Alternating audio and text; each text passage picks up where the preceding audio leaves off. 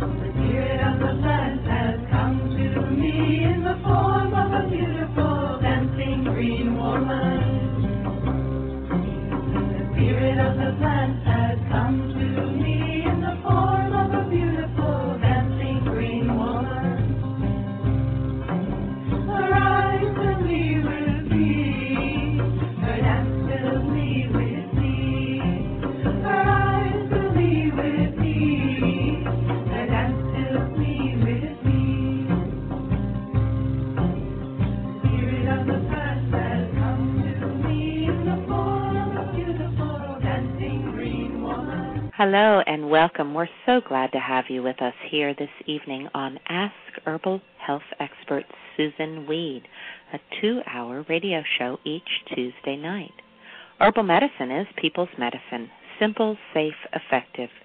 Please bring your curiosity and health questions. Susun will enlighten, surprise, and delight you. I know most of you know Susun Weed already. She's my mom, so I know her. But for those of you who have not yet met Susun, I'd like to share she is the author of the Wise Woman Herbal series, wonderful books on women's health and herbal medicine, including Wise Woman Herbal for the Childbearing Year, Breast Cancer Breast Health exclamation point, The Wise Woman Way, Healing Wise, The Wise Woman Herbal, New Menopausal Years, The Wise Woman Way, Down There, Sexual and Reproductive Health, The Wise Woman Way. and abundantly well. Seven Medicines, The Wise Woman Way, the newest book in the Wise Woman Herbal series. So exciting. In addition to being the editor at Ash Tree Publishing and writing her books, Susun is the director of the Wise Woman Center in Woodstock, New York. The Wise Woman Center is open to the public on appointment only basis.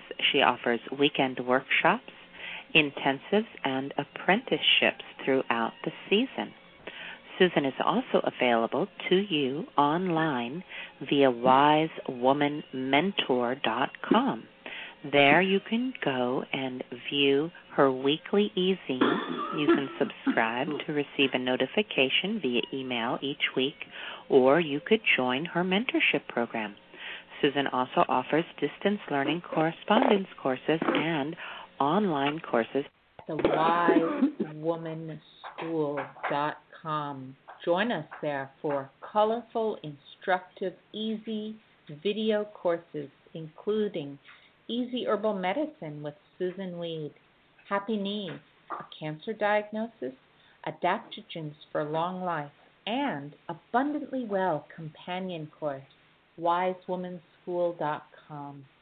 You can also just go to her website, susunweed.com, where you will find thousands of pages online with recipes, articles, art features, and so much more. Well, for now, let's see what Susun has to share with us this evening. Thank you and welcome, Susun. Thank you, Justine, and welcome, Rebecca. Good evening, Susun. How are you? Enjoying this beautiful, sunny Catskill weather. Mm-hmm. Astrid, who apprenticed 20 years ago, is here visiting. And she took a picture, because she and I were out on goat watch, of the goats on the green grass and sent it to someone at home. And they said, Oh, oh, a picture from the past.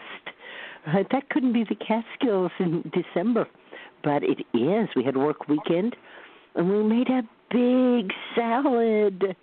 We had chickweed in the salad, and we had garlic mustard in the salad, and we had Glechoma hederacea, known as ground ivy, gill over the ground, creeping jenny, alewife, alehoof, and a whole host of other names, some of which are quite unflattering. We had violet leaves. We had dandelion flowers. Yes, the dandelions are blooming, believe it or not. So that's what we're doing. What are you doing? Beautiful. That's awesome. I was just uh talking to my friend last night. We're like, we got to make a a wild salad. I haven't made one for. I mean, I always add little things to my salads, but I haven't been eating that much salad actually. So I should get should get on it and make one because we have a lot of greens right now, and our weather was has been really mild and sunny as well. But today I harvested comfrey roots, and that was it was just so beautiful out that I decided to go and do that because I've been wanting to do that. And um, I was admiring all the beautiful mycelium in the soil, and that is just like so gathered around all the comfrey plants. And um, yeah. Oh, that's a very interesting observation. Well, I think where I harvested them is where I stayed in the the teepee this this uh the summer, and her, her garden has a ton of mycelium in it. But this is on this like back um, open lot, and I was like, wow, it's really just it's really mycelium rich there in general. But I think that I mean also on the roots though.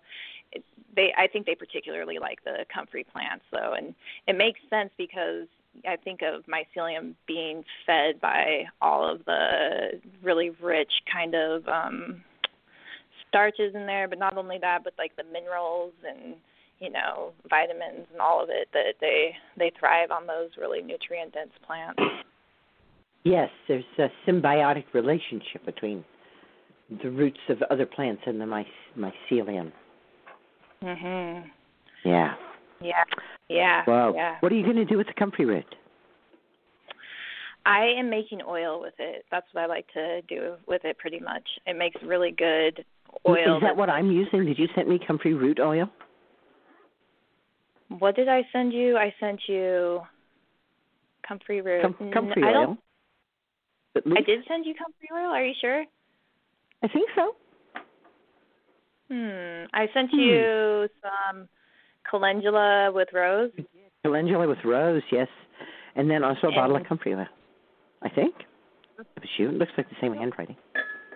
But I could be wrong. well, when I make my oil, a lot of times it will it it does have the root and the and the and the but leaf. it will say it should it will say it on the label if it, if that's the case. I always say if if it, what it has in it. So Okay, I'll look again. Okay. Because we were commenting on how well you had done it because it's so easy to make stinky comfrey oil. Yeah, I have a I have a method. I like to uh I like to use coconut oil to put my comfrey in and I'd like to keep it at like a a very low temp to keep it liquid for a long period of time. And I find I olive oil just never really works for me that well. It always gets really disgusting. So Right. um comfrey and olive yeah. oil is just like the worst smell combination. Oh my god. Well, Sometimes when you open, the, I remember like for early on, like opening the bottle, and it is, it's like it's like rotting flesh. Like they say that ginkgo berries smell like rotting flesh, and I'm like, no, comfrey, when it's like goes putrid, actually does. Smell Comfrey like rotting flesh. Right, that was my first experience with essential oils. Was I bought essential oil to try to make my my comfrey oil smell okay, and it was it, you know you cannot really cover up that smell with essential oil. It didn't work. yeah, yeah. Yeah. I just saw. Uh, was it? I think Linda Conroy. She had posted the most essential oil of them all is uh, bacon bacon grease, bacon oil.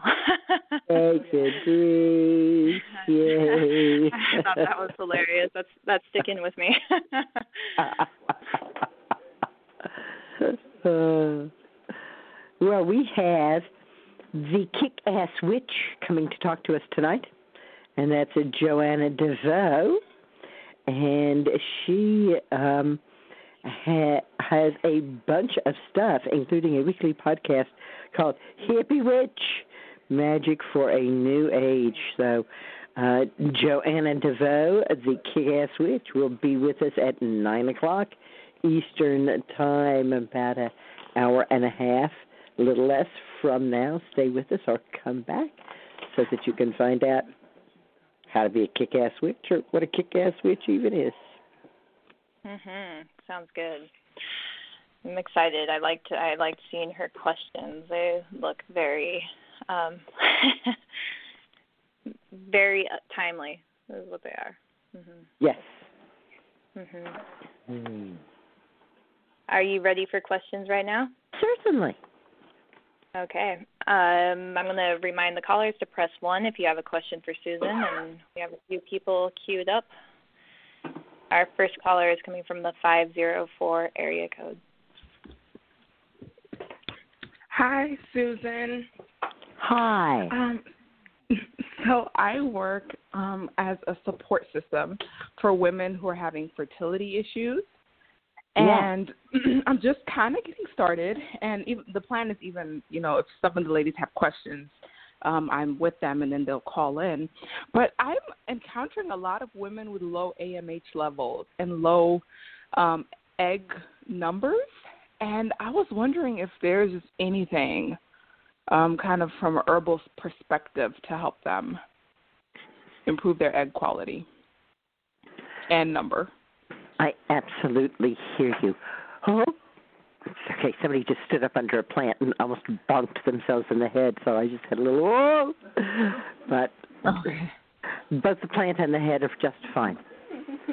Um, you know, one of the things that happens when science meets herbal medicine is that we lose what I call the heart of herbal medicine.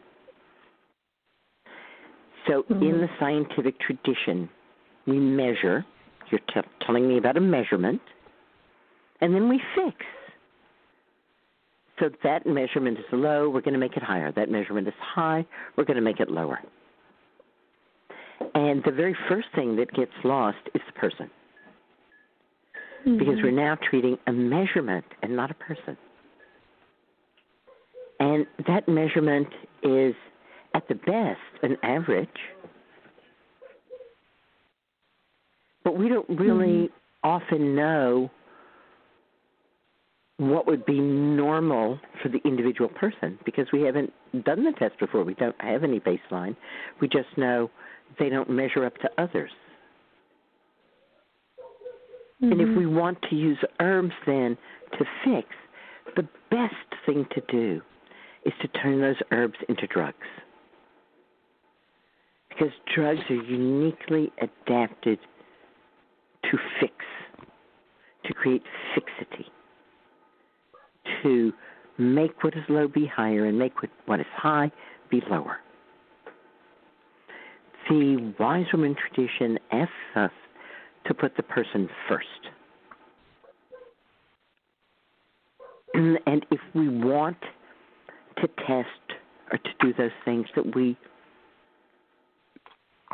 don't do it as our first attempt at telling a story.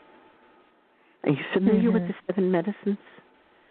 Serenity medicine, story medicine, mind medicine, lifestyle medicine, alternative medicine, pharmaceutical medicine, and deep medicine. And where many people um, find that they're in a game of Chutes and Ladders, you remember that children's game, Chutes and Ladders, right? Is that they go mm-hmm. story medicine because they want, why am I not getting pregnant? I want a story about why I'm not getting pregnant. And so the scientific tradition says we will test you and we will tell you where you don't measure up, and that is why you're not getting pregnant. And the truth of the matter is, we don't really know that. And many cultures, especially the Aboriginal cultures that I've been privileged to spend time in, um, would think of something like that as as completely beside the point. They would believe, and they would function from the belief that when the woman is in harmony, whatever that means to that particular culture, with her fertility, then her hormones will change. Not we change her hormones and that makes her fertile. Mm. So, the first thing that I suggest to a woman who is having trouble conceiving is drink nourishing herbal infusions a quart a day. Are you doing that? Yes, I do that. Do you encourage all of them to do that? Yes. and I even give them to I give them nourishing herbal infusions actually. Good. Good. and I find that red clover of the five nourishing herbal infusions is the one that I'd like to double up on or double down on, whichever direction we're going, right, when there are fertility issues. For women who are older, and she and you can decide what older is, Vitex is also a good addition, which nourishes the pituitary and the pineal. Which are the controllers of the hormones, right? Mm-hmm. I have some beliefs about health and the body that are not really prevalent. I start out with the belief that whatever's happening is right,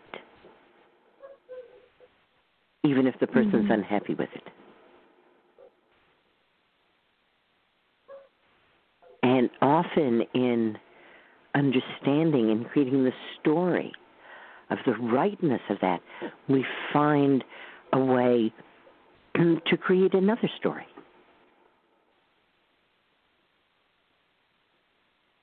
I often tell the story of the woman who came to me and said, "I very much want to be be pregnant and have a baby." And I said, "Are you having a hard time conceiving?" She said, "No, I've miscarried 13 times in the past 2 years." She said to me, "Every cell in my body wants to have a baby." Now, I thought what you might be thinking right now, there must be a couple of cells in her body that don't want to have a baby if she's miscarried 13 times how am I going to talk to those cells when she's denying them, when she won't even, you know, she can only see what she wants and not the truth of her body, as I call it. So what I did was I engaged her in a a trance journey and then a Gestalt conversation. And in the trance journey, she was unclothed, standing in front of a mirror, looking at her body, and we went through time very quickly. And she saw her body changing, going through the changes of pregnancy. From am I pregnant? Can I tell? Am I, you know, is, the nipple area is that darkening? Right? Is, is there a, a baby bump? What's what's happening? You know, to and now you can't bend over or see your shoes. And at this point, her eyes fly open and she says to me, No. Are you telling me I have to be ugly and distorted to have a baby? now, these are not words I would use, but they are words she is using. And my place here is to agree with her. Yes, I say. Yes, I'm telling you you have to be ugly and distorted to have a baby. And she says, No. Well, now we have found that voice, haven't we? Now we have hmm. found the voice that says, No, I'm not going to have a baby. So then, in the Gestalt conversation, I had her sit in one place and that voice of no sit in another place. And that voice had some very real concerns. It was concerned about her losing her freedom. It was concerned about her losing her figure and her strength. And it wanted some reassurances from her with facts and figures, please, about what she was going to do to preserve those things.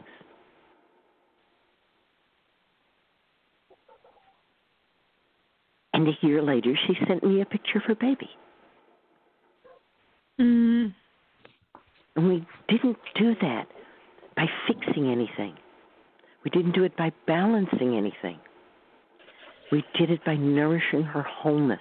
And usually, the part of our wholeness that needs to be nourished is the part that is not being heard. Mm.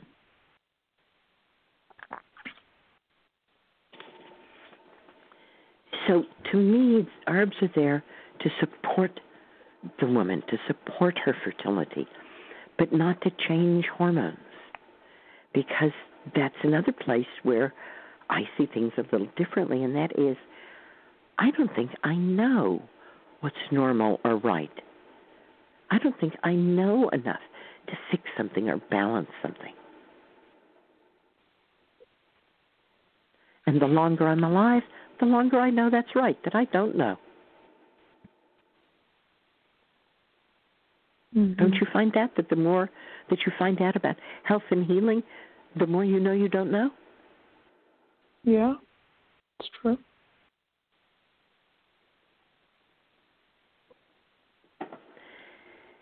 So herbs work as drugs if we're in the scientific tradition. Herbs are generally used, I see them as faux drugs in the heroic tradition to balance. Right? Powdered herbs and capsules, combinations of herbs, um, herbs that are you know, standardized. And in the wise woman tradition, herbs are seen as allies. They become our allies of wholeness.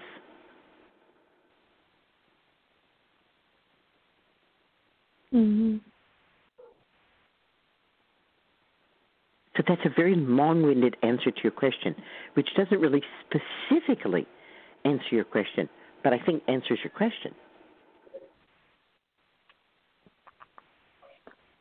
So I think, and I'm like almost to tears right now.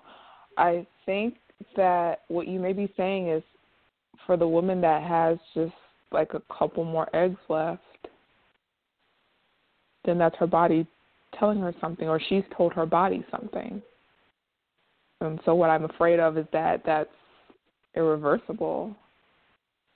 So how can I work with someone um, in that condition? I mean, of course, I wish that they could have all the eggs in the world and get pregnant, but I feel helpless. It only takes one. Yeah, It only takes one. yeah.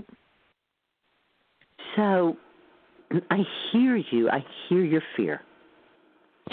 Hear that you're afraid that it's irrevers- irreversible. Do you understand that you transmit that story to her, even if you never say it? Mm-hmm. And that one of the things that you can choose as a helper, as a healer, is to know that we are created in perfection and we know how to be perfect. I've been watching some classes taught by John Robbins and his son Ocean. and you probably know John Robbins because he left Baskin Robbins. Right? He was the son, he was supposed to take over Baskin Robbins, and it was very hard between his dad and him that he left. And he didn't just leave. He he left and like became a public vegan and like renounced ice cream. Right? So it was like this big split between them. And um I had you know never heard anything more than that and had seen him at a few places and he seemed very caring. Um, and the talks that I've been hearing of him, he's become much more middle of the road and understands that uh, veganism is probably not appropriate for most people. Uh, but what I didn't know was that his dad uh, was diagnosed with a very severe heart condition, and his dad came to him and said, "I want to learn how to live like you live." And you know, o- Ocean is sitting there with John and talking about his grandfather and with tears in his eyes and saying, "I saw before my eyes, I saw my grandfather transformed from from an old person that that the doctors thought was dying of heart disease to someone who was vibrant and healthy and strong. And I saw this simply by how he chose to live and eat and be." It only takes one egg. Mhm. We don't have to fix her. No one has to fix her. She doesn't have to fix herself. All she has to do is ovulate that one egg. Mhm. Thank you so much, Susun. I'm very appreciative. You are welcome. Thank you for listening with your heart and your uterus. bye bye. Bye bye. Green blessings. Okay, the next caller is coming from the 845 area code.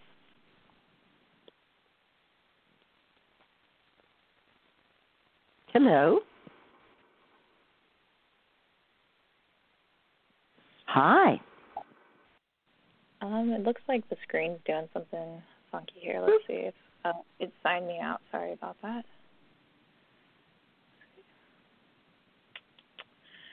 All right, in the 845 area code. Yes. I'm here. Hi. Hi. So before Thanksgiving, I felt so thankful that I surrender my uh, blood pressure medication. So uh, I want to report that I feel a lot better. The dizziness and the drowsiness disappeared, and I keep marching safely on your diet of tinctures and uh, infusions and uh, trying to move every day, uh, which I do. I do intermittent fasting of 14 hours, and the problem became that because I almost died of starvation as a baby or a child, uh, when there is anything related to food, even though I told myself I will only not eat, I will not uh, for 14 hours, and I'll eat whatever I want the rest of the time. What I notice is that I'm eating more, and I think it has to do with the fear of feeling hungry, which I do not experience physically, but I think emotionally is like a nail in my, you know, I want to say head, but I think it's in my heart. I have a heart condition, right? I was just thinking that that you have just just hit the nail on the head. Yeah. yes, uh, it annoys me greatly. I mean, I know the story. I uh, I know many things. And if your heart thinks it's starving to death, then it Yeah. wants you to be big and fleshy. Yeah, maybe. May yeah, I I considered that uh, option because I have nothing against fat women and happy. Um, I was naturally thin, and after menopause, I put some weight, and then uh, I lost it with uh, Weight Watchers, and then I didn't have the inclination to look again at what I eat and what I do, and uh, I put the weight back. So, shall I make peace with this? You're telling me maybe I need to be a fat lady, and that's okay for my heart. And maybe you don't need to have the nail of your childhood hunger in your heart. Yeah, but I do. I recognize that. I recognize that Mm. came Here's about. what Jean Houston told us. She said, here's what Jean Houston told us about memory. Uh-huh. She said that we have not been able to find any place in the brain where memory is stored. so far as we can tell, every time you remember something, you make it up again. Mhm. Do you have siblings, brothers, sisters? No, I was an accident. You were an accident. Okay. Well, I can tell you, I do. And th- that I might say, do you remember that trip, trip we all took to Yosemite where we did this and such? And they will say yes. And I say, oh, it was so cold. And they would say, no, it's really sun- it was really sunny. so what I'm saying is that you are acting like the memory is the reality and you are creating the reality from the memory over and over again. And what I'm saying is you don't have to do that. Yeah. You can treat that memory like a dream that has something to do with you, but it doesn't drive a nail into your heart. Yeah. You had a time as a child when you were starving. That's awful. None of us want to feel that. We don't want to feel it for ourselves or our children, our grandchildren, or anyone we love. May you never hunger. May you never thirst. And so I invite you to, and it will take a while, and you'll need to do it over and over again. But when you feel that, when you feel that starving to what? What what what what do you want to say, to do? How do you want to interact with that starving child? With that pain in your heart? Do you want to hold her, hug her, give her something to eat? Yeah, I want to tell her that I love her, and it's hard.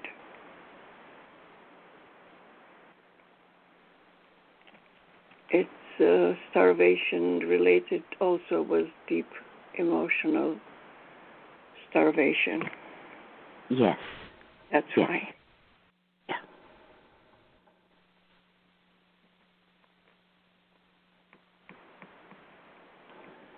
And it's hard My teacher taught me that the heart is a soft organ.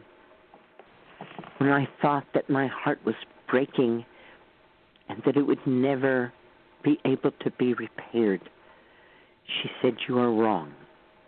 The heart is a soft organ. It cannot break, it can only open to more love. And if you don't let it open to more love, if you try to stop it from breaking, then it hardens. And you become hard hearted. Yeah, I read somewhere that the broken heart is a strong heart. The breaking is the breaking of the boundary around the heart. It's not the breaking of the heart itself. It's the breaking of our resistance to the love that is pouring into us all the time. Yeah, and I am aware that it is pouring, especially now in in old age. I experience a lot of love given to me. Uh, it's so hard. every time this starving in the heart, and every time this memory of that comes up, you want to replace it with love yeah, because you're there now for that little girl.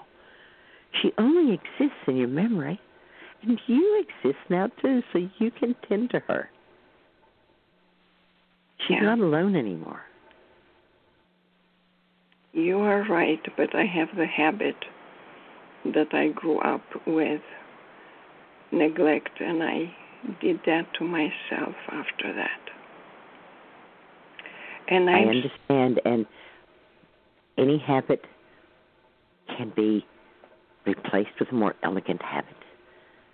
And as you know, because you help people change habits, yeah, just like meditation, right? You don't say, "Oh, there, I have to stop my meditation. I had a thought." oh, you say, "Oh, yes, that's what meditation is about. I just noticed I had a thought." hmm And you repeat. So bit by bit, slowly by slowly, you love yourself more and more, and your habit of starvation becomes a memory. Amen. That sounds very good. So beautiful. Thank you. Thank you. We so appreciate your sharing with us. We were, uh, a few of us were talking the other day about how special it is that there are people now who call in and keep us updated about what's going on and how how heartwarming that is. Thank you. Thanks. Thanks, Suzu. Dream blessings. Good night.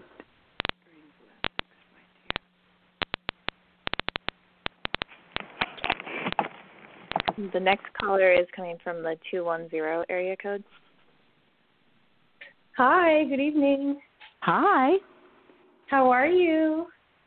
Oh, I am enjoying sitting by the fire with my granddaughter and my daughter and with Astrid, who's a past apprentice. She apprenticed 20 years ago, and with Huckleberry the cat. What are you doing? That sounds delightful. I am watching my nudie butt baby play with magnets on the fridge. And All right. uh, just gazing at the uh, Christmas tree with And, the and we, cranberry Christmas and let me just let me just voice the collective. We hope those magnets are too big to swallow. They are indeed ginormous magnets. Just had to calm and the kind that are very hard to pull off. yes. Um, I have a question about canker sores. I was wondering if you could tell me whatever you want to tell me about them. Well, actually, um, Astrid and I were just talking last night about lemon balm.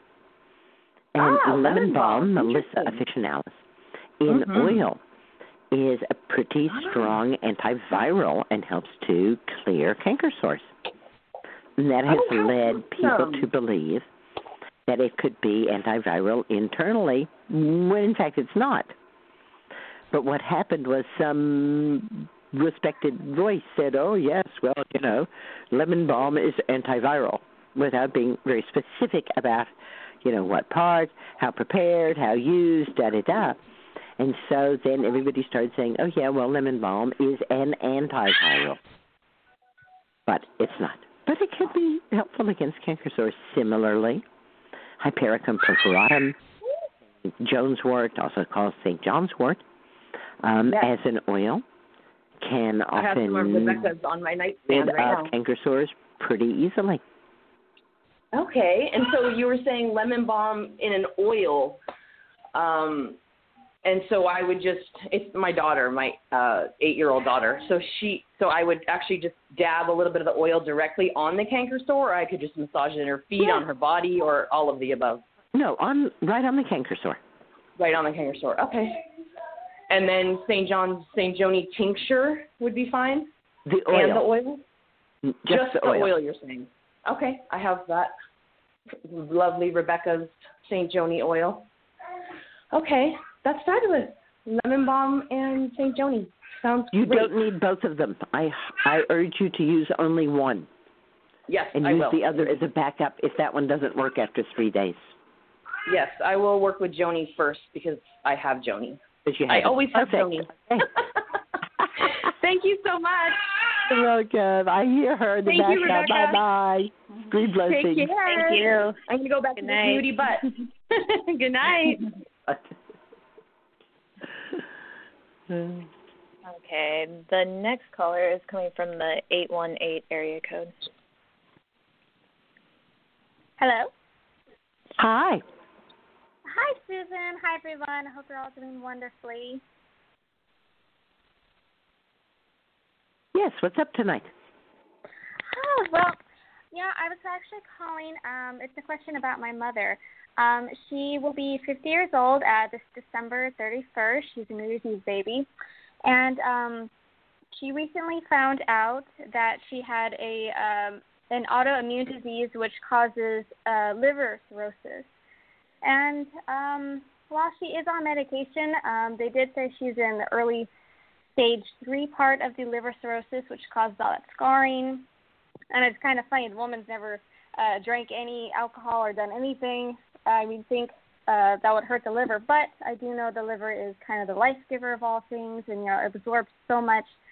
And she has had so much um, uh, family trauma from um, toxic family over the last few years, uh, a very bitter divorce, those type of things. So I I um I enjoy herbal medicine myself. You're one of my uh, most favorite uh, women to to study and, and follow. So I was hoping that maybe you had something that um, might kind of enlighten me on how to help her or to um, to treat her uh, alongside the medication she's taking. So that might I don't know if the liver cirrhosis would ever reverse, but I would like to help her live far longer than the progno- prognosis would be for um, people with her terrible disease. So kind of hoping that So what? So what do you think the first thing I would say would be? uh, to treat her as a whole, um, To drink. um, tinctures. Well, not tinctures. Um, the five of the um, yes, nourishing herb- herbal infusions. Is she doing that? Yes. Um, Wonderful. Yes, yes. Um, those are kind of my favorite things to do for her to kind of get her going. She doesn't usually like the taste of them so much as I do, but I am Uh-huh. trying. To Well, let's find some ways to get her to like them. Perhaps heat it up with a little bit of honey in it, Oh, yes. The honey. That does sound Mm. wonderful. right? hmm Um, I especially like uh, red clover hot with honey. I especially like comfrey hot with honey. hmm Um, I like linden hot with honey. I don't like nettle hot with honey. If I'm going to have nettle hot, I want miso in it. Oh, miso. Oh, okay. Right? The other day for lunch, I served a soup which was cooked winter squash, Mhm. and then I scooped out, you know, the like the flesh of it, and I blended it into nettle infusion. Oh, into nettle. Oh, gosh. That sounds wonderful. Right? So it was a delicious soup, and everybody got the nettle infusion, and there was squash with it, Mhm. and it was very tasty. Oh, okay. I, I think I'll try that because what I've been doing is kind of rotating, um, as you had recommended, the, the red clover, the comfrey, the linden. Those are like my favorites to kind of rotate. Do you think that's kind of like the best thing so she gets a little So bit So are of you also that? doing nettle and oat straw? Yes, yes. I love it. Oh, those. okay. Because you just mentioned three. oh, yes, but yes. yes, that's what I'm saying too. Is rotate, but find ways that give her pleasure, hmm so that she wants to do it. Oh, okay. That makes sense. What kind of liver-loving herbs are you using? Um, well, um, I know dandelion is very, very lovely for the kidneys, the liver. Um, yes. Bitterness. she doesn't Good. So how are you using dandelion? Um, infusions, mostly. Dandelion Uh, infusion. Oh yes. dear, if I was your mother, I would revolt. yes. it's not been easy. Has- Oh, torturous daughter you are. How about dandelion wine or dandelion Italiano? Or, you know, if you must Oh, use the root, how about dandelion root vinegar? But dandelion root infusion, oh, it's so punishing. Oh, it is. Uh, she does have also the um the capsules, but I don't think the No, powder no, does. no, no, no, no capsules. Never, ever capsules. Yeah, I, I know she doesn't. uh She doesn't like those either. But also, I put them in uh, her salad. She loves salads, so I have plucked them and put them in the salad just to mix it up. They're a little bitter, but mixed in with other things. So you put dandelion leaves in the salad. Yes. It's a fun thing to do, but she's not getting any activity from the dandelion in the salad. Ah, okay. That makes sense. Hmm. I think the other ways will work much better. And do you think which one of like the five do you think would be most beneficial? I mean, obviously with the heated and the honey, maybe the the comfrey Do you, do you and have the any children? Me? No, I don't. No. Have siblings? I do. I have an older brother, and unfortunately, he was one of the the major heartaches that um Yeah, yeah. hurt her. Just the older brother? Yes, just one older Just the two sibling. Yes. Would you ask your mother which one she liked the best? It's not fair to Um, ask me which herb I like the best. Oh, that's true. Oh, that's true. they all have. I'm going to get in trouble with the other four if I. You, what, you know, there's no way out of that. It's true. It's true. You Yeah, Each one of that. them brings its own charm to the table. Stinging nettle, to me, is an American adaptogen. It's actually worldwide, but it so restores harmony and harmo- harm- harmonious flow Mhm. in every way Mhm. within the body, and especially um, reestablishes good energy flow and good blood sugar flow. Oh, okay. right? So stinging nettle is a real mainstay for anyone who's facing a chronic disease or anyone who's Hmm. facing coming back from something, from some health. Okay. Right? The linden, I consider the ideal anti-inflammatory. Mhm. I think it's far more effective than turmeric. Mhm. And that it's especially effective anti inflammatory through the cardiovascular system and to the liver as well. Hmm. Okay. Comfrey increases the strength and the flexibility of all the body tissues. Mhm.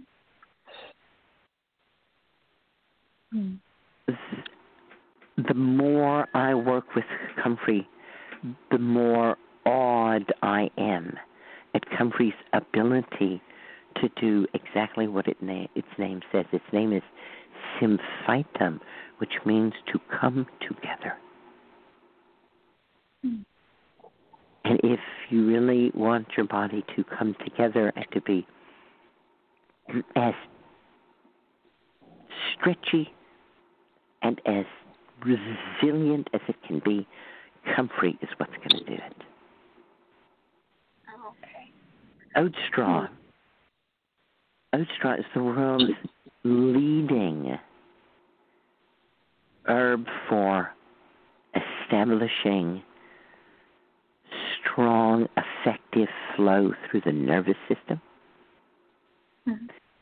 Seeing to it that we react well to stress and don't get into a stress cycle.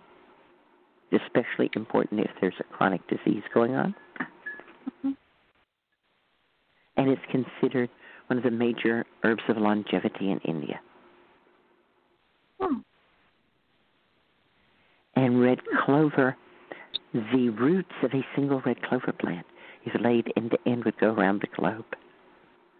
It is one of the most mineralized plants going, and it contains phytosterols, which are building blocks of hormones, which helps the body to create whatever hormones it needs for good health. So each of the mm-hmm. five nourishing herbal infusions plays a part in our good health.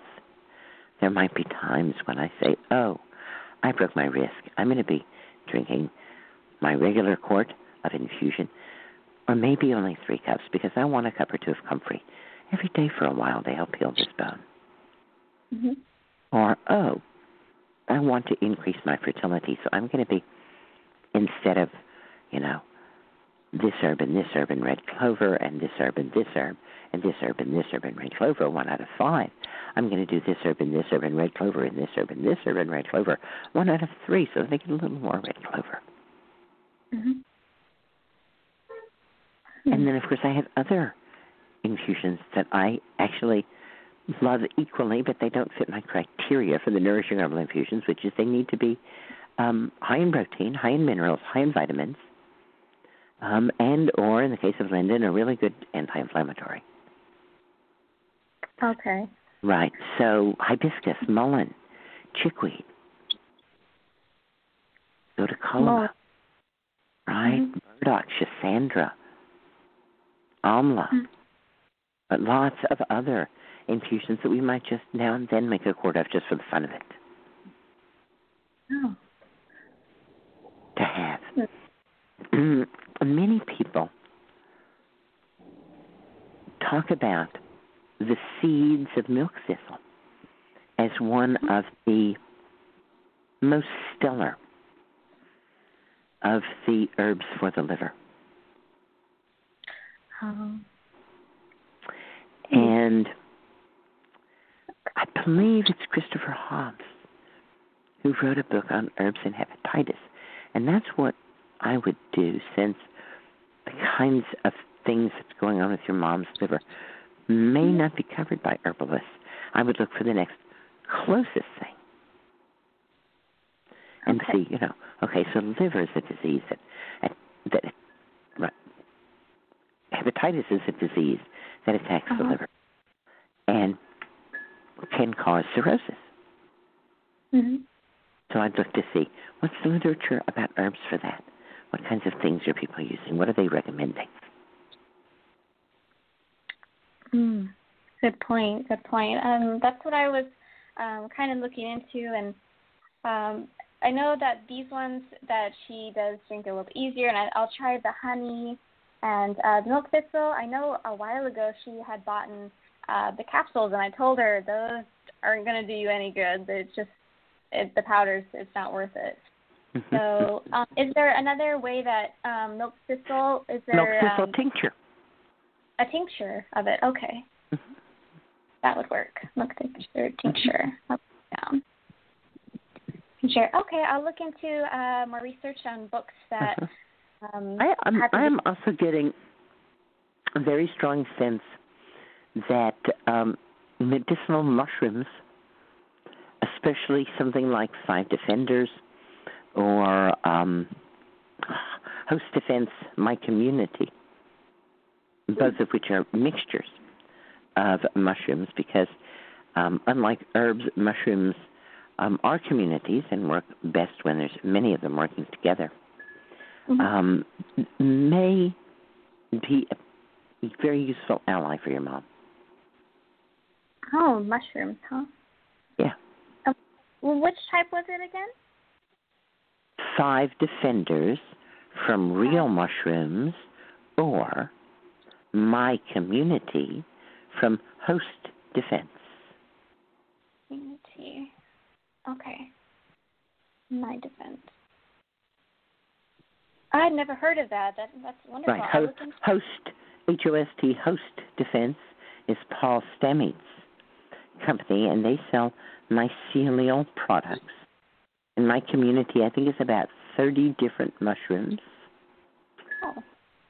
and it you can get it as a powder or as a tincture, and the powder can be mixed into food. Oh. And Five Defenders is a mushroom product. The mushrooms are grown in China. They are organic, and um, again, you can get it as a tincture or as a powder, which can be Okay. mixed in food. Oh.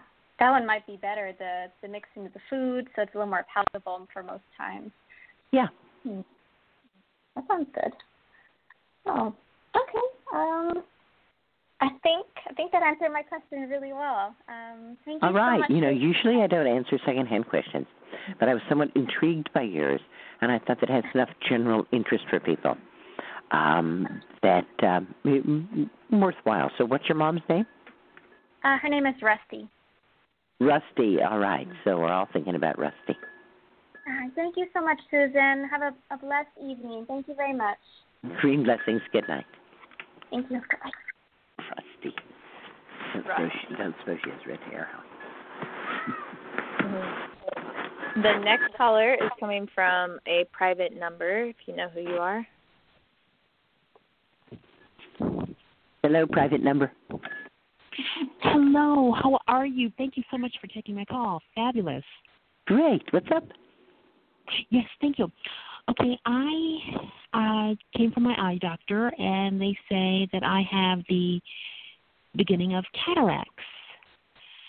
I have been taking your oat straw infusions, uh, which are fabulous with just a touch of buckwheat honey I put in there. I think it's wonderful. I felt fabulous. But um my jaw literally hit the floor when they said this. I I've been nearsighted since I was a preteen, but to tell me this, and they they say right now I don't need any worry about surgery. But I was just wondering, do you have any suggestions of how I can help my eye um, health? If I'd be very interested in anything you have to say in that regard. As I understand it, cataracts grow to protect the eyes against sunlight. Which is very strange because I've been wearing sunglasses since I was a teenager. I just had that kind of goth thing going on, so I always wore Got it. So sunglasses. you always had sunglasses on. And you don't live in Arizona or New Mexico or Florida or Texas or someplace Correct. where it's bright sunny all the time. Yeah, I'm not in the Sun Belt. Not in the Sun Belt. Um, and you don't sound like you're in your 70s or 80s. Uh, not yet. No, nowhere near that one. Haven't knocked on that door yet. Exactly. So I'm I am wondering what is going on then to cause you to have the beginnings of a cataract. If that's what I was told, my goal would be to have that cataract go into slow motion and to grow so slowly that it would be long gone before it's a problem. Yes, yes, that is what my aim is. Right. On the other hand, cataract surgery is really good. It's one of the things that we're really good at. And my mom, who had very poor vision basically from birth, um, finally, you know, got old enough and her cataracts got bad enough that they did cataract surgery. And it was the only year of her life that she could see. Oh wow. In some respects, she said it was the best year of her life after she had her cataract surgery. I know the last time I went to see the optometrist, he said to me, "Hmm, you don't have any kind of cataracts at all." I said, "Nope." He says, "Well, I do, and I can hardly wait for them to get bad enough for me to qualify for the surgery, and I'll get brand new lenses, and I'll see better than ever." And he was just So like the totally looking forward to it. really because when as I said, I was nearly floored. I had to catch my breath before I could even drive. I'm saying I'm thinking investing in a seeing eye dog or something. I I mean yeah, just saying that, you know, at my age and I'm thinking, what is going on? What did I do? I mean, I don't stay out in the sun. I am an office worker. I am the total opposite of a sun worshiper. Where is this coming from? Is it from staring at monitors? Maybe the electronics the electronics. Are, so let's ask what kinds of things are considered to be uh, helpful to the eyes, and they are primarily things that have a lot of carotenes in them.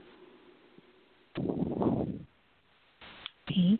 I am a vegetarian. I do uh, pack down the veg, uh, green leafy spinach is a particular. Good. Tell me how you prepare them.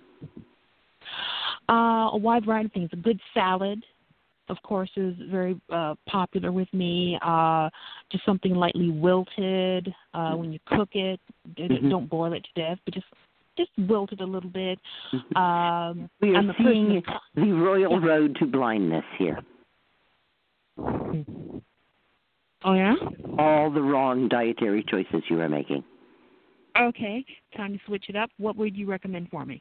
Carotenes are only released by long cooking. Okay.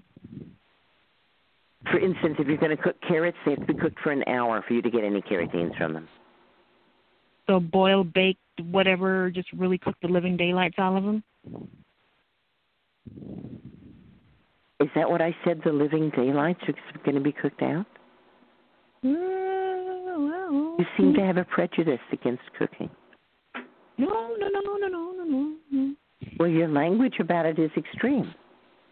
No, what I said is carotenes are only freed up by extended cooking. In fact, what I'm mm-hmm. suggesting is that you cook the living daylights into you. Understood. Understood. Got that. You're not doing that.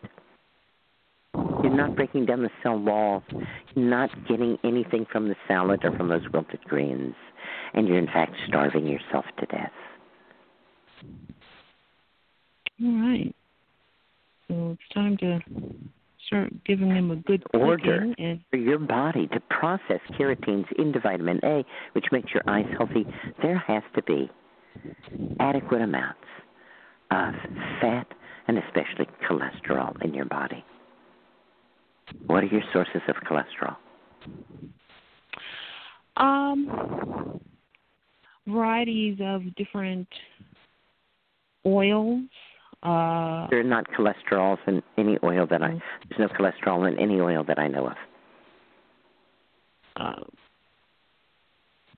egg egg Egg. from time to Okay, you eat eggs. Excellent. Butter.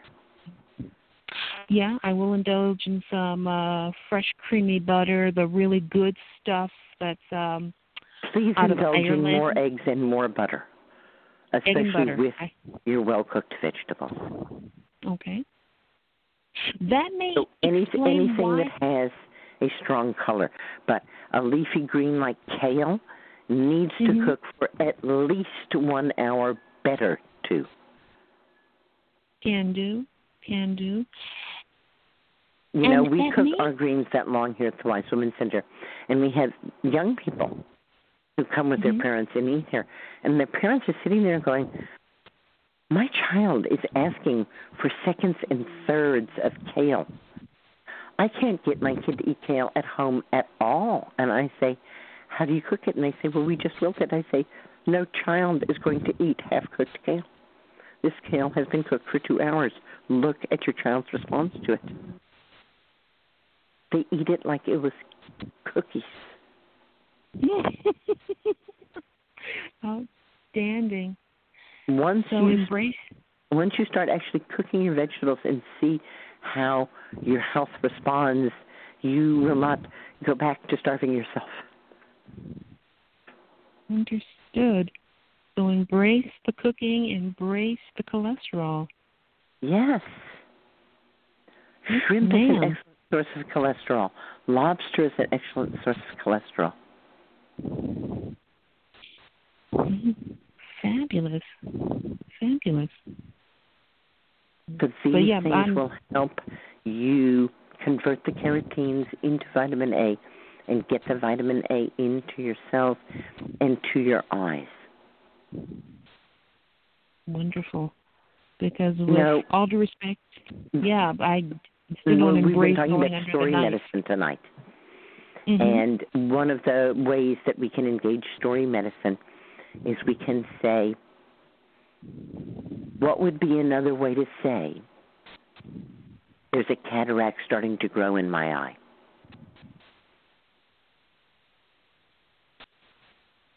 Something is starving my eyes. My eyes are starving for for care. Mm. Could be, I'm not sure where the starving comes from. I would stick closer to the fact and say something is obscuring my vision. Hmm. And I would ask Mhm. myself, what is it that's right in front of me that I do not want to see and that I so desperately don't want to see that I'm going to block my own vision? I'm understanding your meaning now. I am. I'm going to have to ponder on that, but I'm I'm understanding where you're coming from now. I am. Yeah. This is so fabulous. Thank you so much for this advice. I mean, it's really kind of taken a a load off the shoulders. I thank you so much for this. I really do. You are welcome. Would you give us a call back in a month and let us know how you're doing? I would be delighted if I may, please. Thank you. I'd appreciate it. Lovely. And Great. enjoy your marvelous weather up there too. We are. In blessings. Good night. Thank you.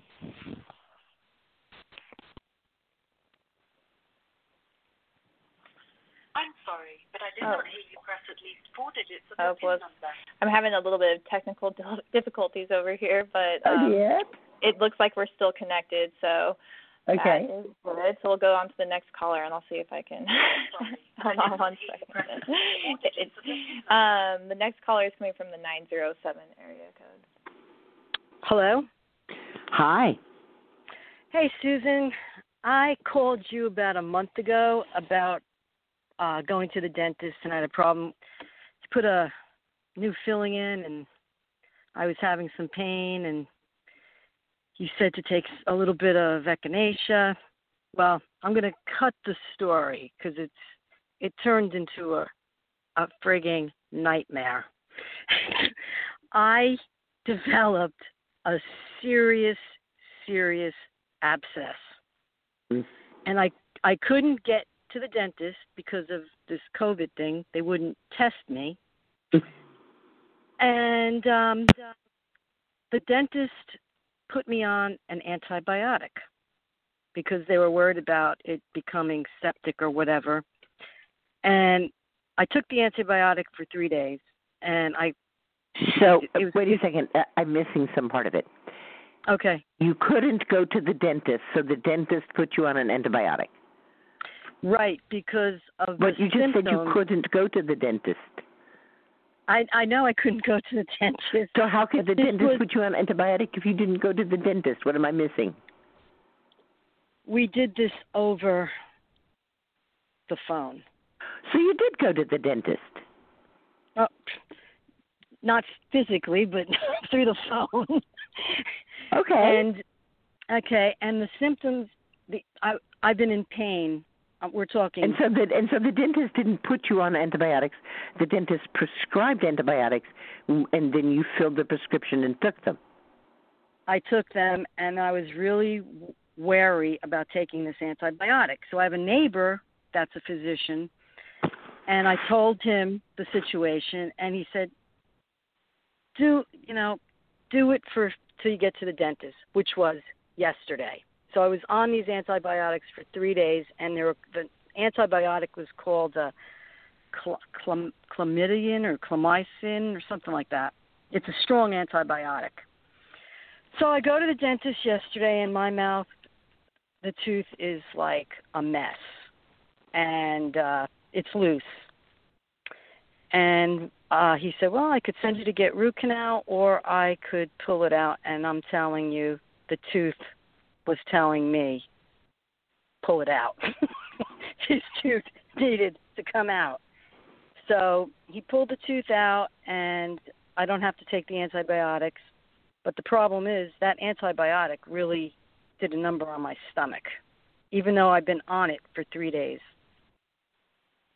And I was just curious, what would you recommend for my? I've been taking yogurt. I've been eating yogurt because the yo the, the yogurt was the only thing that was able to clean my palate from that horrific antibiotic. Exactly from that horrible antibiotic taste. Um, Ugh. You know, when I first started um, making goat yogurt from my own goat's milk, um, I was told that I would have to pasteurize the milk because I wouldn't be able to make yogurt from raw goat's milk. And I tried a bunch of different starters, and it seemed like that was true. It was really hard to make yogurt. And but I really didn't want to pasteurize the milk because I mean that's why I'm keeping the goats so I can have the raw dairy. And um so I thought, well, you know, I've tried all these fancy starters.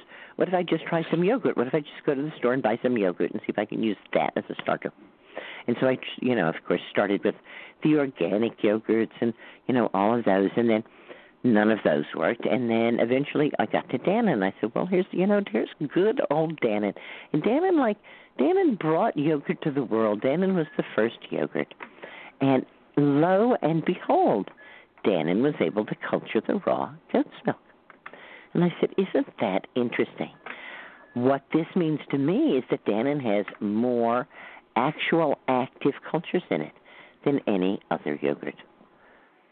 Some years ago, a student at Talking Stick said, I have an interesting story to share with you all. I work in a lab in Manhattan, and it was one of those days when nothing much was going on, and I thought, I'm going to put Susun's supposition that there are more active microorganisms in Dannon than in any other yogurt to the test. And so she went out and she, in Manhattan, bought every kind of yogurt she could lay her hands on, and set up slides A B C D D D D D, and smeared them with the different yogurts, marked them, you know A B C D da da da da da.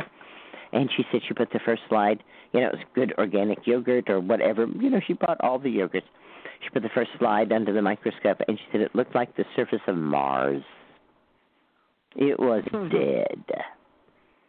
And she's looking at the next slide, and then she says it's Mars, and it's Mars, and it's Mars, and then suddenly it's Mardi Gras. And sure enough, the only slide that was Mardi Gras, the only slide that had actual live organisms was Dannon. That's wild. So, as far as I'm concerned, any other yogurt isn't going to help. I have to see if there is even Dannon here because I don't even remember seeing Dannon here. And here is Alaska. I suspect it is. It is the major brand. The, the, you, it, it's not available in 40 different flavors, so it's not taking up much space. Yeah, yeah, maybe that's it. I mean, I don't want a flavor. right, exactly. You want the plain whole milk quart. Right. I so you continue. Get, so get, I think yogurt is a great way to go. Um, Still tasting that that that antibiotic. I'm so sorry. It is vile. It is indeed. Do you have any um, mint family honeys like rosemary honey or sage honey or thyme honey? I think I'm. I made a mint honey. You know, uh, some mint honey and some hot water will take that taste away. Okay, okay, that's that's a good good to know. Yeah. Oh, I I just or want you know, my or some mint honey and some hot infusion. Yeah, yeah. Other than that, um, Other than that, I would say, you know, really pay attention to what your body wants to eat. Does it want to eat more wild game? um, tonight I'm cooking uh some grass-fed beef because I'm like craving that. Right, right. Mhm. I'll cut it real small, you know, like, and I'll cook Yes, it with so rice listen to what your body is craving, feed it that, and it's just an antibiotic. Right, right. And your body, will- gets rid of it. Exactly, exactly. I also want to I want to read something. Someone said that teeth were like diamonds. However, I confess that I've always felt a great relief when a tooth is pulled. and let me tell you, I was in ecstasy when that damn tooth came out yesterday. Wow. It it was way in the back. It was a molar, and let me tell you, when that tooth came out, I literally felt the the poison just come out. Wow. Good for you. Yep. I wasn't playing around. Oh, get a root canal for a loose tooth? No, I don't think so. so I will do that. Um, like you said, I'll just hey, nothing wrong with eating a lot of yogurt. Exactly. Okay, Susun, thank you so much. You are welcome. Green blessings. Good night. Green blessings. Good night.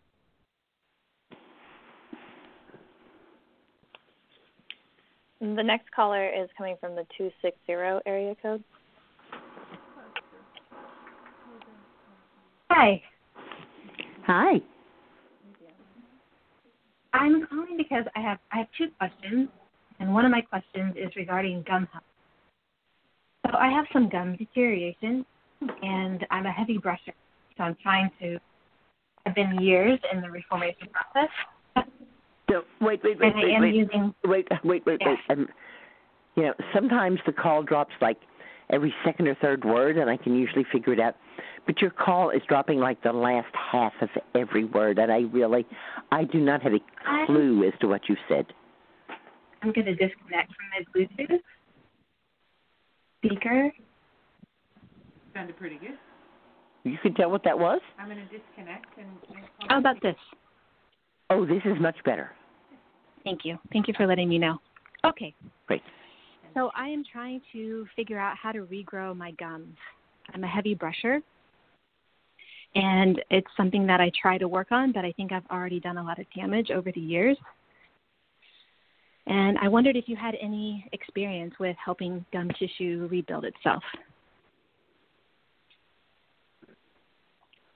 The primary herbs that are used to help the gums are things like yarrow, especially as a tincture, and horsetail, especially as a tea. Hmm. What That's for the silica? what I've been taught Mhm. is that the people talk about the gums receding, but that they don't. They just look like they do because the teeth get a little longer. Mm. And that there's a couple of reasons for the teeth getting a little longer. Um, the primary one of which is that the bones uh, that support the teeth are not as strong as they need to be. That would be the jawbone? I believe that heavy brushing has been linked to um, wearing the enamel off the teeth, but I've never heard it linked to wearing away your gums. Hmm. Okay, I am using yarrow currently. You are you. So, do you using- think that there's some loss of the bony structure? That's a good question. I'll. I don't know. Have you I know been that I'm getting. have you been a vegetarian or a raw food Yes. person for a I was significant a vegetarian time? for 19 It years. would lead yes. to bone loss. Yes, I was a vegetarian for 19 years. I've been eating meat for about five. Good. Again. Yeah. Good. And so yes, I was a long time. And yes, dairy yes. products. Yes, long good. time. Yeah, long time dairy product user. Good. But yes, I did do the veggie thing for way too long. Right. Um. So yes, the yarrow. Yes, you know, and if you want to, some horsetail. Just drinking horsetail tea seems to help um, quite a bit for some people. Okay. And some We'll people just in. like to add a little bit of horsetail to whatever infusion they're making. Hmm, great idea. I did Yeah. harvest some this summer, so I've been Great. waiting to use it. Thank you. Perfect. Yeah. My other question is about pine needles. About pine needles. Mhm. It's becoming one Mhm. of my favorite medicines. Just I love making it for like a cough syrup, and I've been drinking it for a cold infusion for tea. What is the very most sustainable way to take the needles from the tree? Take the one, the branches that the wind blows down. Ah. okay. I may have to visit a few. Yes, well, it d- depends, you know. Um, when when there's a storm, sometimes a very big branch will blow down, and then you can harvest all those needles. Okay. And have you ever kept them in the fridge for an extended time so that you can access them or Well, my understanding is that vitamin C is a very volatile compound, Yes. and that um, it dissipates once um, once it's been liberated in some way. So I don't know if storing the pine needles in the refrigerator how that would affect the vitamin C. Um, the other constituents, um, some of them are volatile, so if it was Uh, not wrapped, they would dissipate, but if it was wrapped, they would probably stay pretty well. Mm, okay. So taking them from the living tree, it seems to, they seem to grow slowly. That's why I'm I'm asking with caution. Um, the white pine. I'm not. I don't perceive it as growing slowly. Okay. I perceive Well, white pine as growing very quickly. My lifetime. I've been watching a couple of trees in my neighborhood and maybe just watching them for two years. They're they're as large as one of them is as large as a house. It's as tall as a two-story house, so it's quite quite large, and I can still reach the branches. Wonderful. It's the one that's at the end of my street, and I drive Don't by it every day. And, You don't see how fast they grow by the time they get that big. okay. So find a little one and watch how fast it grows. Okay, I will. Yeah, yeah. Thank um, you. And they also are generally very abundant. They are, yes. Especially, I live in the Midwest. They're very Yeah. abundant. And one of the things that I think is that um, plants enjoy being used. Mhm. So, so too. so long as you're not, you know, bulldozing down white pines to um, get a few needles, um, I think that um, while your concern is admirable, that you probably don't have to be that concerned. All right. Thank you. You're welcome. Tree bless. Thank you for your wisdom. Okay. Good night. Good night. Tree blessing. Thank you. All right. Looks like we just have one caller as of now with a question and about eight And minutes. ten before minutes to go. How oh, arrives. perfect. Okay. So this caller is coming from the 631 area code.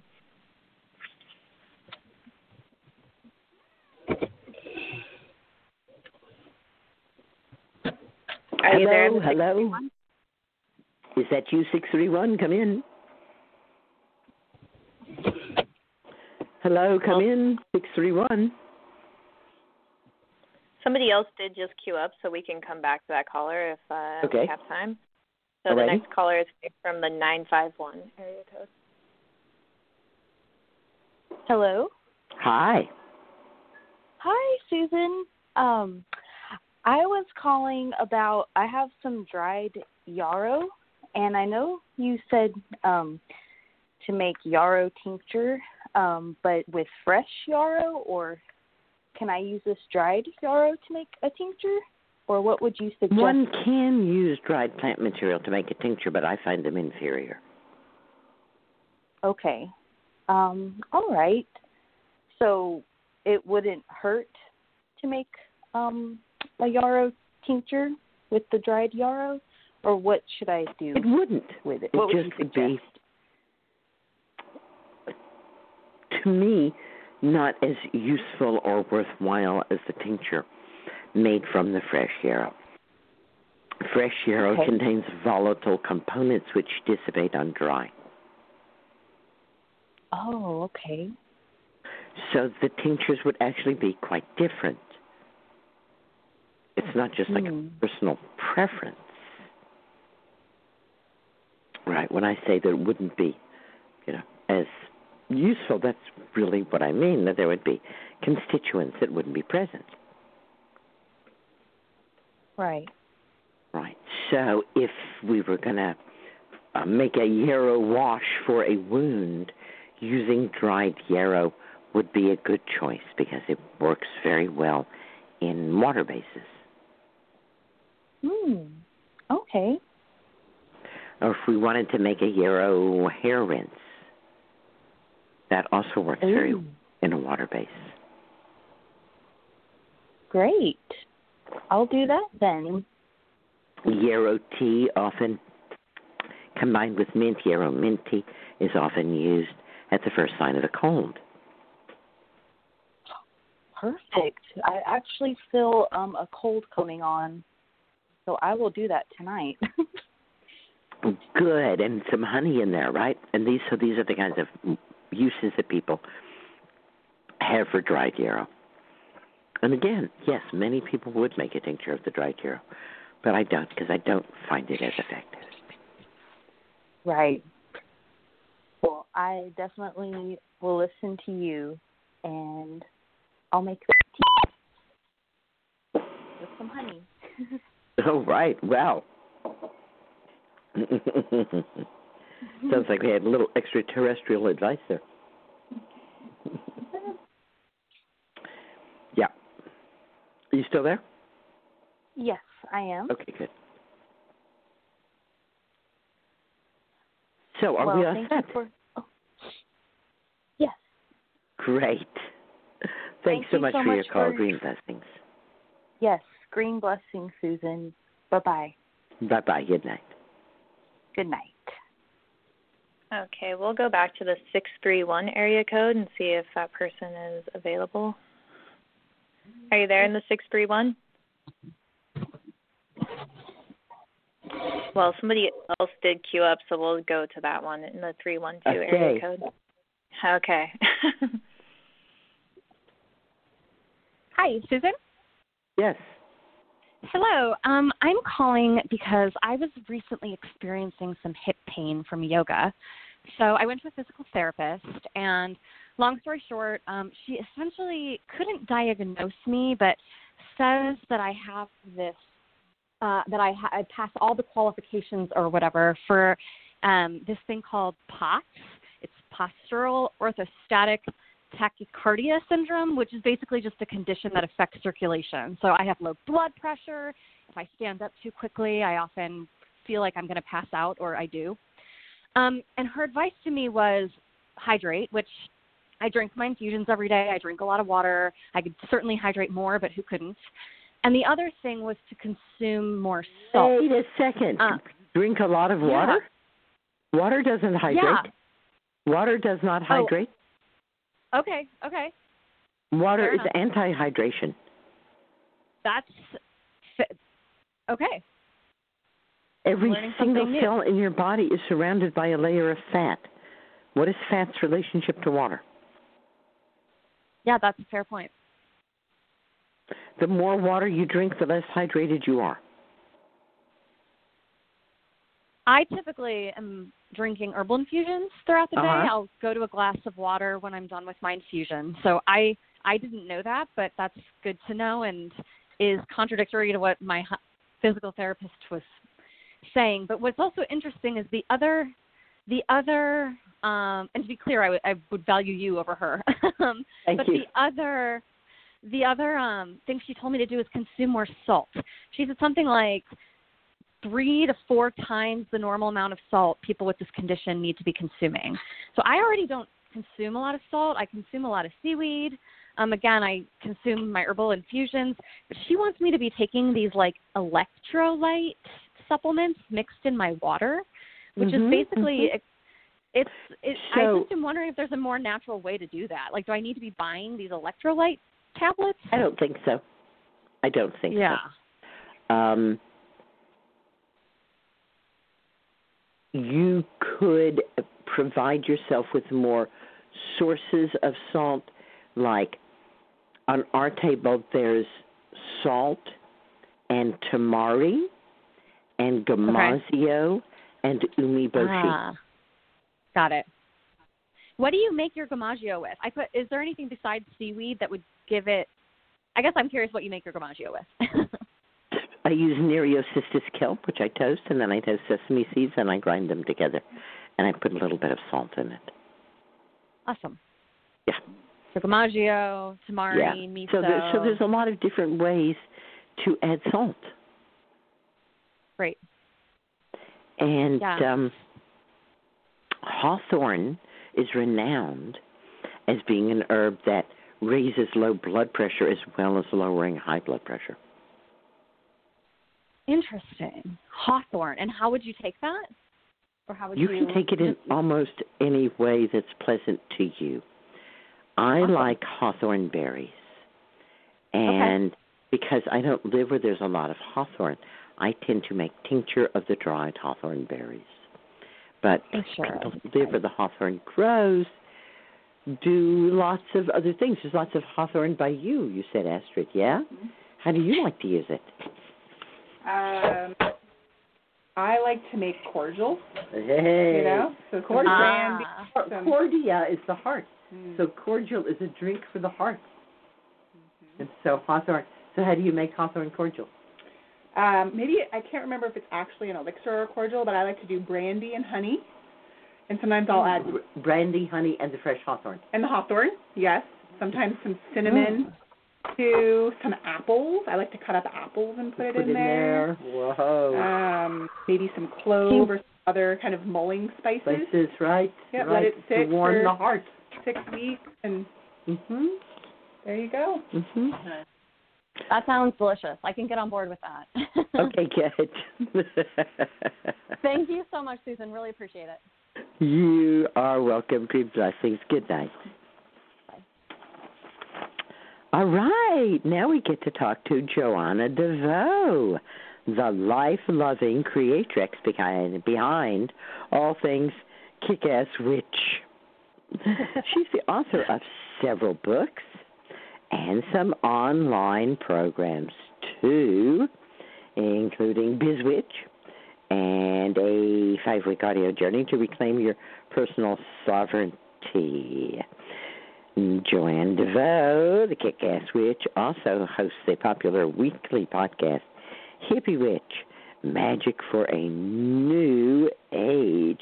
Joanna wants to help you create that kick ass life of your dreams. Welcome to the show. Hi, Susun.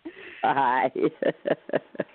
I feel like I'm talking to a legend tonight. Aw, thank you so better. much. Mhm. Uh, you um, are doing such interesting work, and you call your work psycho spiritual magic. Is that right?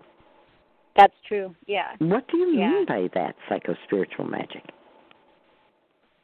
I mean it kind of literally. It's the place where psychology and spirituality meet.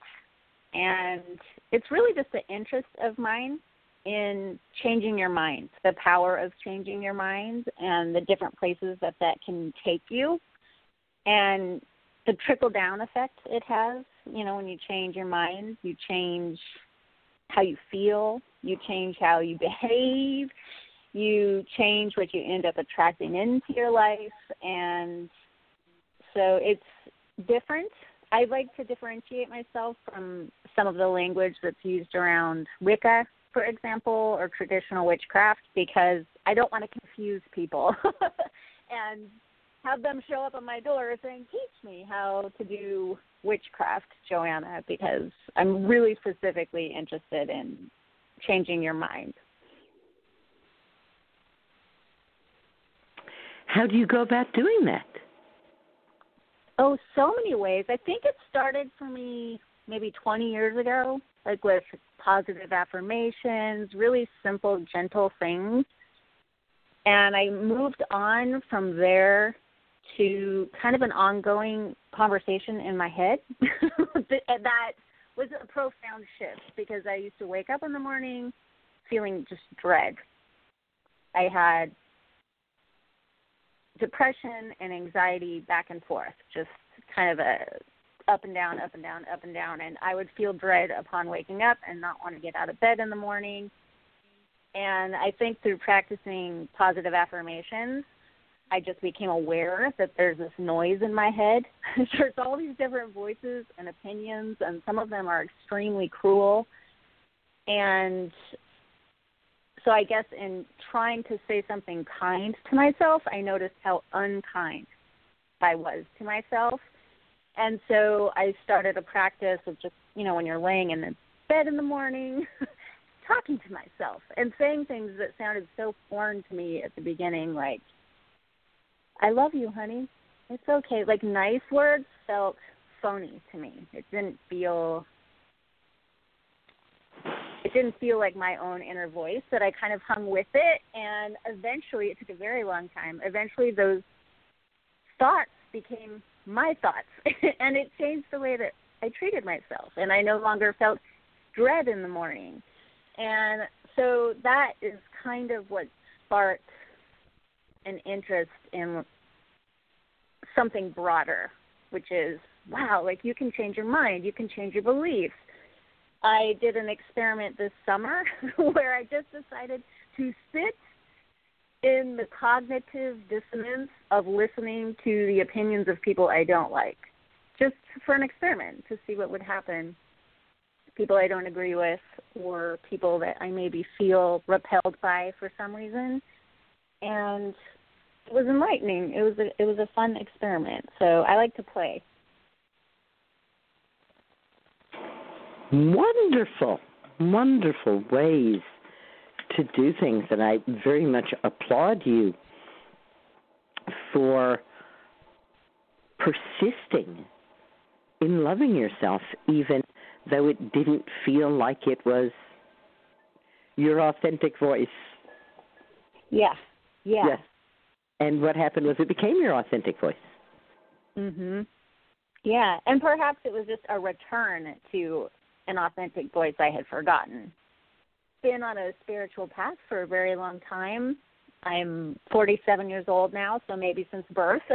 but I, I have found the older I get, the more I return to the joy and the innocence and the magic of my childhood. So it, it doesn't feel like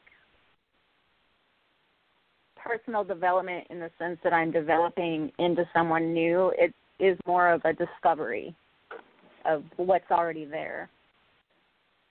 Oh, how lovely. You talk about envy as a messenger and fear as a constant companion. Yes, I live with a lot of fear for sure. I've learned to make friends with it and to invite it along for the ride because maybe it's because I'm a person who wants to do things that are outside my comfort zone. Everything I want to do is always outside my comfort zone, so I call it the zone of lies. So I am in fear often, and I think a lot of people are. I've worked as a life coach for many years, and I have found people are often afraid even when they don't know it. They use other language for it, or they build Mhm. stories around it. and if you dig, Mhm, a lot of mhm. times it's fear. And um so yeah, I've learned to just be like, okay, I don't think I can get rid of this thing. I think you know, fear is great. It's you should have fear, you know, don't go run out in the freeway or put your hand on a hot stove. It's there for a reason. It's just it doesn't get to be the helicopter parent of my life anymore, but it can come along for the ride. Yes. Fear has a place at the dinner table, but it's Yeah. not leading the group. Exactly. Yeah. And you mentioned the envy is a messenger thing. I think that's just another it's just another version of that. I find I can learn I guess I've in, learned to enjoy discomfort. Like I was saying about sitting in cognitive dissonance or you know what this makes me think of that relates to you is nettles and how people are afraid of nettles. And if you go just grab a handful of them, you might get stung if you don't know how to pick them up correctly, but they're so nourishing and healing. And if you approach them with respect, and they will teach you things. And so it, it's a little bit like that, but it's psycho spiritual. Psychological and spiritual. Yeah, yeah. I find the two kind of work together really nicely. So, what you invite people to do is to find magic in changing their minds Mhm. on purpose. Yeah. Yeah. And, And I think do Oh, we go just like decide to do that and then it happens, or do we have to do No. something special? no, no, no. no, I think it's a process. It's like what I was saying about changing that voice in my head, that on constant voice, the the inner bully. That took I don't know how long it took, maybe years before it completely just turned into something else. But it was a lot of persistence and it became a practice. I think it helps to think of any of these things as a practice. It's not a magic pill that you take and poof, you're a new person. It's I would like to stop being so cruel to myself. How can I practice that today? It's that kind of thing.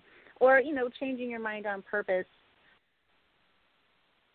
could be as simple as this belief isn't serving me. I know for sure this belief is hurting me in some way or keeping me from having the kind of relationship I want or the kind of career I want. And so I can start to explore that and ask, well, what would it be like if I if I changed my mind? What kind of mindset would facilitate the experience I want to have? And then I can start to practice that. Or maybe just read up on it and see what other people have to say about what's worked for them. I definitely am not a person who presents myself as a guru or, or an all-knowing wise person. I am I'm a fellow traveler who loves to talk and share what I've learned along the way. And if it works for other people, that's awesome. And if it doesn't, maybe we can have a conversation around that. In which everybody can learn something new. Yeah, yeah. How does that connect to Biz Witch? it's because I have Not a Ms. Witch, but Biz Witch. biz. It kind of sounds like a maybe it's a new kind of biscuit mix. Biz Witch. I love it. Oh, biz witchery. Biz witchery is is one of my favorite things. It's just helping spiritual entrepreneurs have their business online without gosh, there's so many things to work through when you start an online business, whether you're a tarot reader or an energy healer or an astrologer or an herbalist, whatever. If you want to have a, a life where you're serving other people and you want to do it through the internet, I have found that that is an accelerated path of shadow work. It's the fast track to learning all about your shadow because when you get some traction and people start becoming aware of what you do, there may be challengers who show up. It will show you where you maybe have some toxic beliefs that might be standing in your way of making good connections with people, fear that you might have around selling yourself or selling your product. I think people confuse selling their product or their service as selling themselves. So it, it reveals a lot about our sense of self worth. And so for me, this is all to say having an online business has been a spiritual practice for me. and it has to do with not living in fear all the time or letting fear run me because like like putting yourself out there. I don't know if you feel this, Susun. You seem pretty comfortable teaching and leading, but I think for a lot of us that brings up a lot of fear. And so there's a lot of courage required to stay present to that and to keep showing up. Somebody came to me after having attended a workshop on abundance and posed this question to me. She said, If you could have any amount of money, no strings attached, how much money would you ask for? Mm. Are you asking me that or well, that's what she asked me, and I Okay. said something like, I don't know, four or five thousand dollars. Mm. And she said, I'm offering you any amount of money with no strings attached, and you're only asking for four or five thousand dollars. Why don't you ask for more? And I said, Well, my needs are pretty simple. It's not like I need very much. And she said, Oh, you're perfectly happy with the way the world is? I said, No. She said, Money is the way you change it.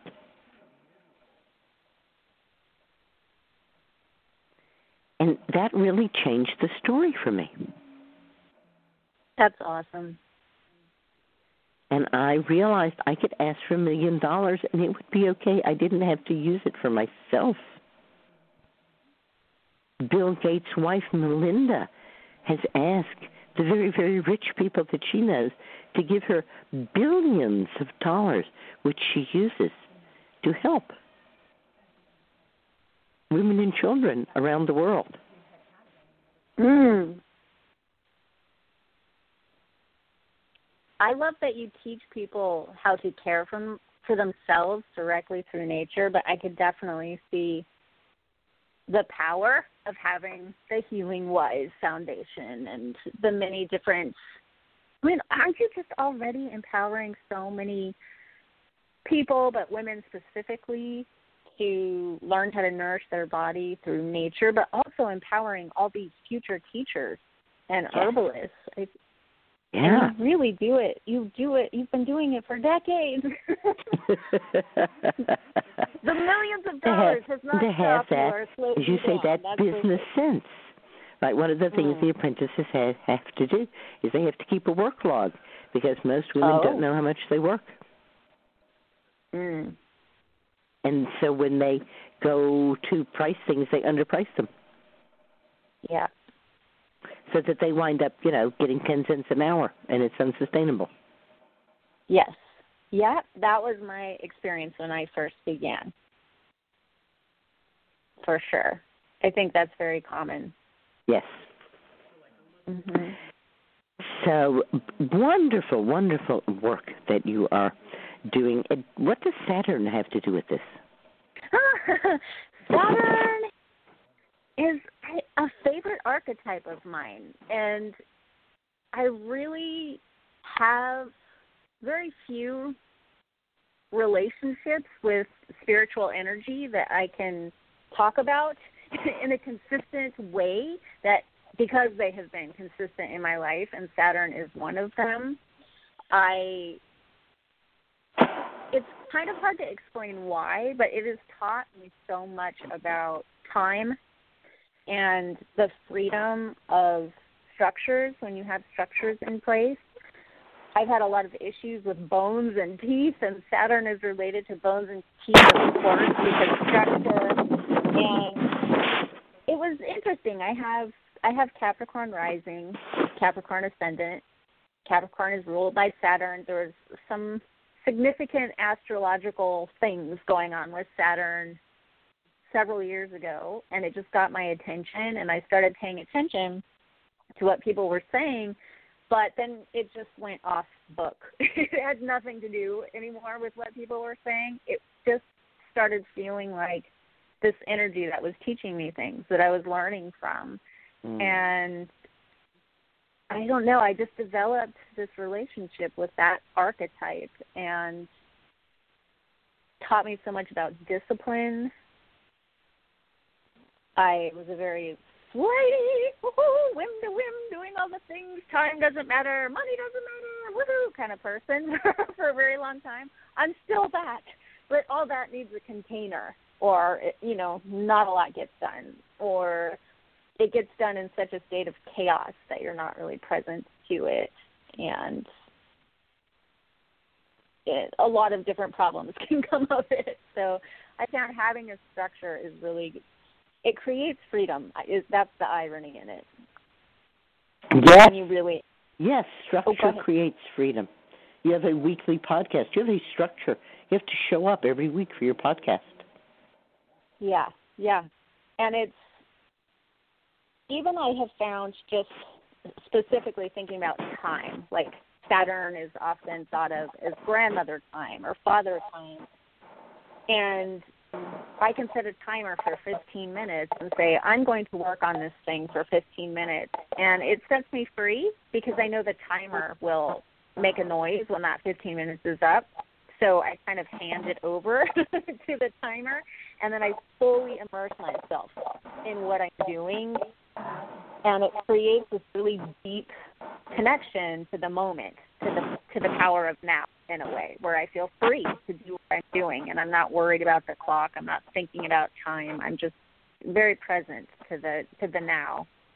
And I'm able to get more done in a shorter period of time because I am very present and I'm not my energy isn't scattered all over the place.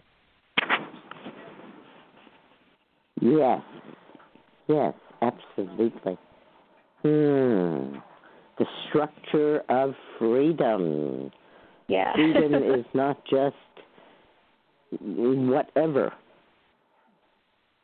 It it, it has a a structure that is uh, provides safety for it. Yeah. And, Yes. and in ourselves, that looks like a circle of trust. Mhm. Mhm. Mhm. yeah. Yeah. And I think That's that that's point. something you Circles do of- too, is to create circles of trust.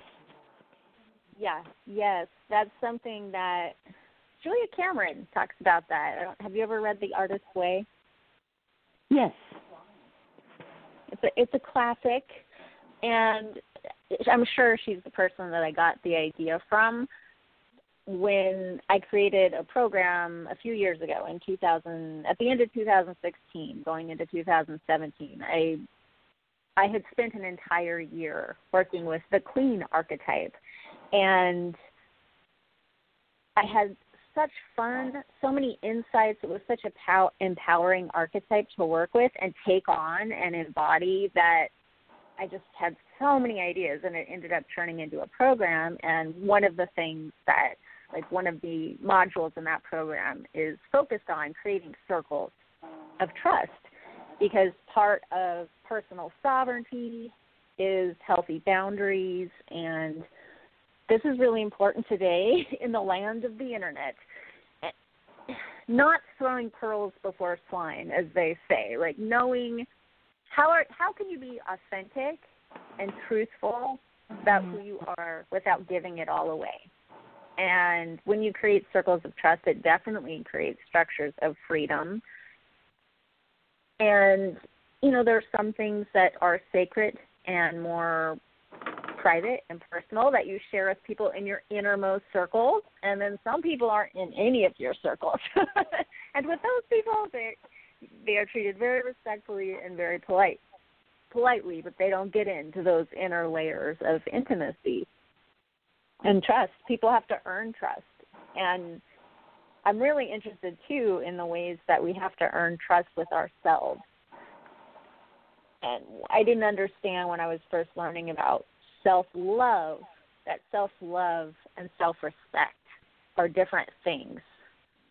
And you can love yourself but to to have res- real respect for yourself that's something that you earn by keeping your promises to yourself and by building trust with yourself just in the same way as you would with anyone. So all of these different things to me are part of the same path.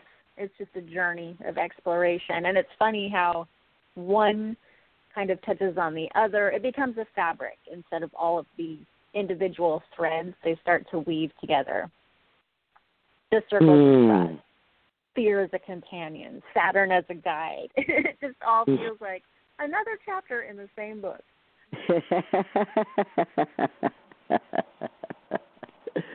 so you said you spent a lot of time um, working with the archetype of queen, and you had Yes. this week audio journey to reclaim your Mhm. personal sovereignty as queen. I have a, a, a kind of rescue cat who came here very, very freaked out. One of the things I do with her is I pick her up and I walk her around and I say, "You are the queen." oh right? To to remind her that she's on top of it all. Tell us Mhm. some of the things you found out about the queen archetype. Oh my goodness, that that could be a ten hour podcast, Susun. I learned I learned that I was trained to be pleasing. That's one of the more prominent things that came out of that work. That I learned to morph and bend and shape myself into a physically pleasing appearance, but also as a, a pleasing persona and it created a real like terror of anybody never liking me. I, I wanted everybody to like me all the time, and I wanted to always be attractive all the time through the eyes of other people. It was just a, a, a strange, uncomfortable, unnatural way to be in the world, and I don't think it's unique to me. I think we are told this is beautiful and you are expected to be it can be different by the way it's not always a PC thing for some people it could be a smart thing but i think growing up in your home you always know I'm the pretty one, or I'm the smart one, or I'm the funny one, and you learn to step into those roles. And I was the pretty, pleasing one. Yeah. so it was really fun. It was really fun to tear that down, and it it's that's freedom. That's freedom to be who you really are and to be dynamic. And I am a very warm, loving, kind person, but that's different than being pleasing all of the time. You know, like go sit on the man's knee even though you don't want to. You know, it, being taught to override your own intuition, to go, you know, kiss this uncle you've never met before on the cheek, things like that. The little ways that we're taught to silence our own feelings and our own inner voice to be pleasing to other people. Mm. Mm. So true. So uh, such an important part of sovereignty. I think about the uh, who was it, the Green Knight, who was uh, you know sent out to find out what do women want, Mm. and the answer was sovereignty. Oh gosh, yes we do. The Well, answer is sovereignty. right. Not diamonds or pearls, but sovereignty. Oh yes, yes. Yes, it's so it true. So, um, tell us about your weekly podcast. What kind of things do you do on Hippie Witch? I interview folks largely. I do a lot of interviews, and when a show, when it's just me, when it's a solo show, or even before an interview, I often have a long ramble before my interviews. I talk about the spiritual journey I'm on. I talk about spiritual magic. I talk a lot about shadow work. All the things that you and I talked about here today are things that I talk about on my show, and a pet interest of mine is it's very cheesy, it's very corny, it's my slogan, it's creating the kick ass life of your dreams. I'm really interested in the way that people craft a unique life for themselves. And I like to talk to magical people in particular who have done that for themselves because we're a creative, weird bunch of people and I love us. And I think we're really interesting and we live in a time where people can kind of make up what they do out of thin air. we really have this opportunity because of the internet to self create on a whole other level that I think is fascinating. I like to see what what people do with that and what what they learn along their way. Because my journey is only one. And it's not the truth at all. It's just my experience. So I love to hear what other people are experiencing and learning on their paths. And I like to bring that on the show. All right. And how can people uh, tune into that show? How can they listen to that? Well, that's Hippie Witch everywhere, anywhere where you can listen to podcasts. And then I am Joanna DeVoe, joannadevoe.com. I love to hang out on Twitter. That is the main social media that I use. J O A N N A D E V O E, Joanna DeVoe, and you can find Joanna DeVoe at all the usual places at Gmail and at. You said that um, which is the one that you use the most? Twitter.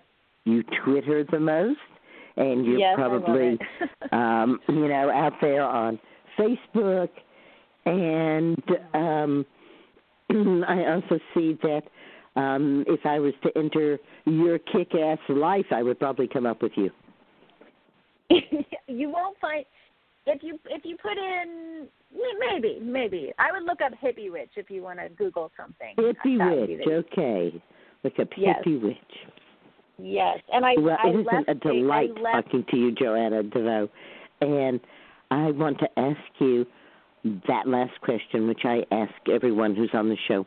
What do you want to leave in the hearts and the minds of everyone who's listening to you right now? joy for sure joy i would love for people to get in touch with their own sense of joy what brings them joy and makes their life worth living What a marvelous answer. Thank you so much also for sharing your joy with us here this evening. I'm sure that everyone who's listening is leaving here with a smile on their face. Together, we know that we are reweaving the healing cloak of the ancients, and that includes kick ass witches and hippie witches and Mm. green witches and rainbow witches and all kinds. So thank you. Thank you, Joanna DeVoe. And thank you, Rebecca. And thank you, Justine, for helping me to restore herbal medicine to its rightful place as people's medicine. Green blessings and good night to everybody. Green blessings, everyone. Good night. Good night. Thank you. Good night. Good Thank you. Bye. Happy you're all together. Happy holidays over there.